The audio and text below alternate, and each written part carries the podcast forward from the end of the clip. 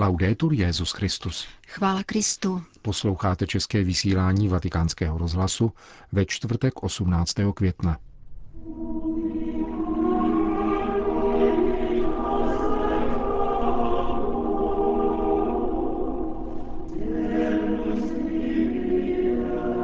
Být poslušný a rozdávat lidem radost. Takové je poslání křesťana kázal papež František v kapli domu svaté Marty. Neřešme neschody demonstrací síly, řekl Petrův nástupce novým velvyslancům. Žádný vědecký cíl neospravedlňuje ničení lidských embryí, řekl svatý otec na audienci pro půl druhého tisíce pacientů s Huntingtonovou chorobou. To jsou hlavní témata našeho dnešního pořadu, kterým provázejí Milan Glázer a Jana Gruberová. Zprávy vatikánského rozhlasu. Vatikán. Ježíšova láska je bezmezná, nikoli jako mondénní lásky, hledající moc a marnivost. Kázal papež František při raním v kapli domu svaté Marty. Posláním křesťana, zdůraznil dále, je rozdávat lidem radost a jádrem jeho života je láska k Bohu. Jako otec miloval mne, tak jsem já miloval vás. Z těchto Ježíšových slov papež vyšel, Ježíš nás žádá, abychom zůstávali v otcově lásce zachováváním přikázání. Desatero je základ, je však třeba zachovávat všechna přikázání, která Ježíš učil, přikázání každodenního života, pokračoval papež. Jejich výčet, třeba že velice dlouhý, má jediné jádro, totiž otcovu lásku k Ježíši a jeho lásku k nám. Existují i jiné lásky. Také svět nám nabízí svoje lásky lásku k penězům, lásku k marnosti, domýšlivost, lásku k píše, lásku k moci, páchání mnoha nespravedlností za účelem dosažení větší moci. To jsou jiné lásky, které nejsou Ježíšovi ani Otcovi. On nás žádá, abychom zůstávali v jeho lásce, která je Otcovou láskou. Přemýšlejme o těchto jiných láskách, které nás vzdalují od Ježíšovy lásky. Existují také jiná měřítka lásky, polovičatá láska, která nemiluje. Něco jiného je mít rád a něco jiného je milovat. Milovat je více než mít rád, pokračoval papež. Co je tedy mírou lásky? Tázal se a dodal. Mírou lásky je milovat bezmezně. Zachováváním přikázání, která nám dal Ježíš, zůstaneme v Ježíšově lásce, která je otcovou láskou. Bezmezně. Jinak je láska vlažná či zjištná. Proč nám to, pane, připomínáš? Mohli bychom se zeptat. Aby moje radost byla ve vás a aby se vaše radost naplnila. Jestliže otcova láska plyne k Ježíši, pak nás Ježíš učí cestě lásky. Mít otevřené srdce, milovat bezmezně a nechat stranou jiné lásky. Velká láska k němu, řekl dále, je zůstávání v této lásce, je radost. Láska radost je dar, o který je třeba prosit. Nedávno byl jeden kněz jmenován biskupem. Šel za svým tatínkem, starým tatínkem, aby mu to oznámil. Tento starý muž je už v důchodu. Skromný muž, který celý život pracoval, nestudoval na univerzitě, ale měl životní moudrost. Poradil synovi pouze dvě věci. Buď poslušný a rozdávej lidem radost. Tento muž to chápal. Buď poslušný otcově lásce neměj jiné lásky, buď poslušný tomuto daru a potom rozdávej lidem radost. My, křesťané, lajci, kněží, zasvěcené osoby, biskupové, máme lidem rozdávat radost. Proč? Kvůli lásce samé, nezištně a pouze láskou.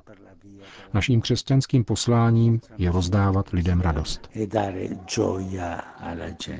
Kež pán opatruje, co nám daroval, jak jsme prosili ve vstupní modlitbě, ať opatruje dar zůstávání v Ježíšově lásce, abychom mohli rozdávat lidem radost. Končil papež František ranní kázání v kapli domu svaté Marty. Vatikán. Kazachstán, Mauritánie, Nepál, Niger, Súdán, Trinidad a Tobago. Velvyslanci této šestice států, dvě ženy a čtyři muži, dnes papeži Františkovi předali pověřovací listiny. Římský biskup v Klementinském sále a poštolského paláce přivítal jmenovitě paní Majam, která byla jmenována vůbec první ambasadorkou Mauritánské islámské republiky u svatého stolce po loňském prosincovém navázání diplomatických vztahů. Pro nás může být zajímavé, že další člen diplomatického sboru, akreditovaného u svatého stolce, ovládá češtinu. Kazachstánská velvyslankyně Zanar Ajcanová získala doktorát na Pražské Karlově univerzitě. Papež v promluvě k novým velvyslancům poukázal na složitost současné mezinárodní scény, nad kterou se stahují hustá mračna, což nutně vyžaduje vědomé jednání posilující mír a zmírňující napětí. Mezi činitele vyostřující problémy náleží ekonomie a finančnictví, které se na místo služby konkrétnímu člověku zařídili tak, aby sloužili sami sobě a vymaňovali se z kontroly veřejné moci. Té sice nadále přísluší zodpovědnost za obecné dobro, avšak chybí jí nezbytné páky k tomu, aby usměrnila nezřízenou lačnost několika jedinců. Kromě toho pokračoval papež František v dnešním světě vnímáme rostoucí náchylnost k užití síly. A to nikoli jako nejzasšího řešení, nýbrž téměř jako jednoho z mnoha nabízejících se prostředků, aniž by se hlouběji zvažovaly důsledky těchto sklonů. Dalším přitěžujícím faktorem je fundamentalismus, tedy zneužívání náboženství k ospravedlnění žízně pomoci a manipulace se svatým božím jménem k bezohlednému prosazování vlády chtivých plánů. Jednou z reakcí na tuto degradaci má být budování zodpovědné ekonomiky a finančnictví, upozornil papež. Dále je zapotřebí řešit nezhody pomocí odvážně trpělivého dialogu a diplomacie. Setkáváním a mírovými snahami a nikoli ukázkami síly a jejího unáhleného a neuváženého nasazení. Kromě toho je důležité izolovat kohokoliv, kdo by chtěl přeměnit náboženskou příslušnost v důvod k nenávisti vůči druhým lidem. Tím, kdo takto hanobí boží obraz, je nutné bránit společným úsilím a dokázat, že boží jméno je nadále ctěno. Jak? Záchranou životů a nikoli jejich zabíjením, snahou o smíření a mír a nikoli rozdělením a válkami, milosrdenstvím a soucitem a nikoli surovou lhostejností. Pouze tak učiníme konkrétní kroky ku předu ve věci míru a spravedlnosti. Zakončil Petrův nástupce svou dnešní promluvu k novým velvyslancům. Vatikán. Půl druhého tisíce pacientů s Huntingtonovou chorobou a jejich rodinní příslušníci, ale také zdravotnický personál a vědci dnes zaplnili aulu Pavla VI., aby se setkali s papežem Františkem. O audienci požádalo výzkumné a lékařské pracoviště nemocnice svatého Pia z Pietrelčíny z jeho italského San Giovanni Rotondo, která je majetkem svatého stolce. Svatý otec však prostřednictvím svého dnešního publika zároveň pozdravil všechny lidi, kteří na svém těle nesou znamení této nemoci, stejně jako všechny, kteří trpí takzvanými vzácnými onemocněními. Huntingtonova choroba, nazvaná podle lékaře George Huntingtona, který roku 1872 poprvé popsal, je neurodegenerativní genetické onemocnění, které je dosud nevyléčitelné. O to větší důležitosti tak nabývá pacientova rodina, zdravotnická péče a síť podpůrných organizací.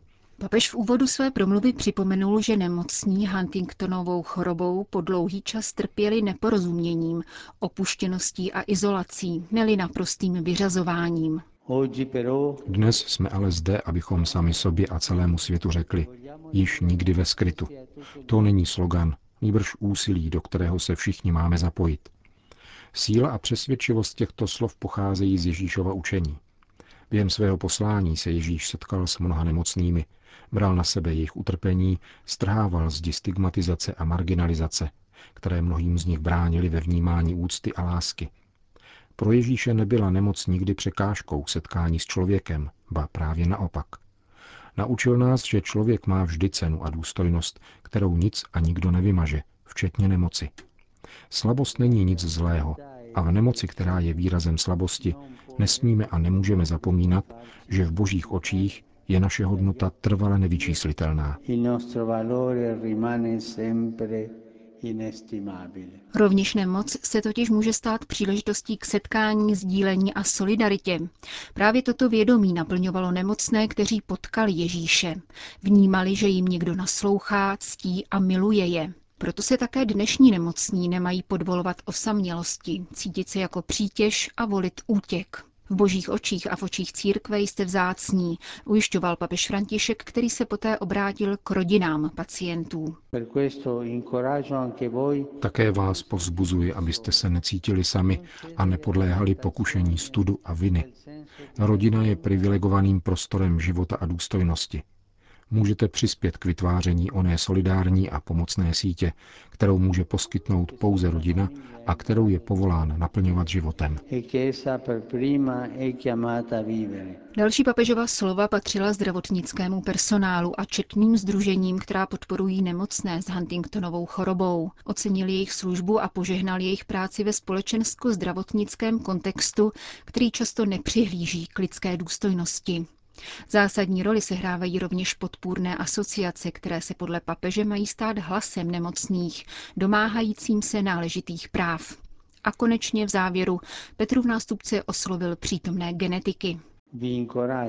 Pokračujte ve svém úsilí pomocí prostředků, které nepřispívají k oné kultuře odpisu, která se někdy vkrádá také do vědeckého bádání. Některé proudy současného výzkumu totiž používají lidská embrya, čímž je nevyhnutelně ničí. Víme však, že žádný cíl, byť sám o sobě jakkoliv ušlechtilý, jako je budoucí užitečnost pro vědu, člověka a společnost, nemůže ospravedlnit ničení lidských zárodků. Zdůraznil papež František při dnešní audienci pro nemocné s Huntingtonovou chorobou. Vatikán. Migrace, sociální rozměr evropských států, rozdílné pohledy v rámci Evropské unie, ohrožené rozpadem a extrémismem, budoucnost kontinentu. To jsou jen některá z témat kongresu, který na podzim Římě zorganizuje Komise episkopátů Evropské unie. Jejíž předsednictvo v úterý večer navštívilo papeže Františka v domě svaté Marty. Hovoří předseda komise, kardinál Reinhard Marx. Papež nás v tom silně povzbudil. Je to poprvé, co budeme společně s Vatikánem pořádat kongres o budoucnosti Evropy. Cílem je posílit dialog mezi církví a politikou, protože nikdo zde nemá hotové odpovědi, jen všichni vnímají, že Evropa je na rozcestí. Úlohou Komise evropských episkopátů je předávat sociální učení církve. A jak jsme se shodli s papežem, v tomto ohledu potřebujeme obnovu a skutečně sociálně tržní hospodářství.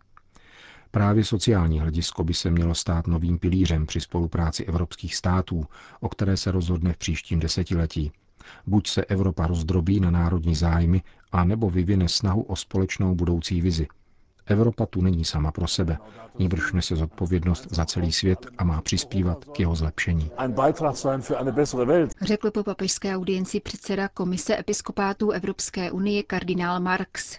Dnes papež naopak přijal nové vedení Rady evropských biskupských konferencí. Jak vysvětlil její předseda kardinál Angelo Baňásko na následné tiskové konferenci, mluvilo se o sekularizaci, demografické situaci v Evropě a nezaměstnanosti mládeže. Biskupové spolu s papežem odsoudili obchod s lidmi a nevyhnuli se ani tématu migrací. Kardinál Baňásko sdělil, že papež v této souvislosti plánuje audienci pro pracovníky zodpovědné za pastoraci migrantů ze všech evropských zemí. Podle janovského arcibiskupa je sjednocujícím bodem Evropy křesťanská víra.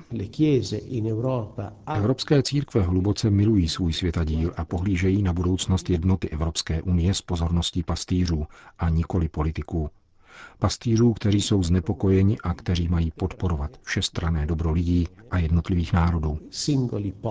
Jeho slova pro naše mikrofony potvrdili oba místopředsedové Rady evropských biskupských konferencí, kardinál Vincent Nichols a monsignor Stanislav Gondecky. Všechny ostatní světadíly jsou více či méně propojeny s Evropou a osudy Evropy na ně dopadají. Jak říkal papež Benedikt, pokud se Evropa obrátí, konvertují také ostatní světadíly. Eh, Uvedl poznaňský arcibiskup. Vatikán. Svatý otec František se rozhodl přesunout den slavení liturgie těla a krve páně ze čtvrtka na neděli, jako je tomu už od dřívějška ve všech římských farnostech a v celé Itálii. Slavnostní liturgii Božího těla bude Petrův nástupce sloužit jako obvykle na prostranství před Lateránskou bazilikou, letos tedy poprvé v neděli 18. června v 19 hodin. Odtud potom vyjde eucharistické procesí směrem k bazilice Pany Marie Větší, kde bude zakončeno svátostním požehnáním. Končíme české vysílání vatikánského rozhlasu. Chvála Kristu. Laudetur Jezus Christus.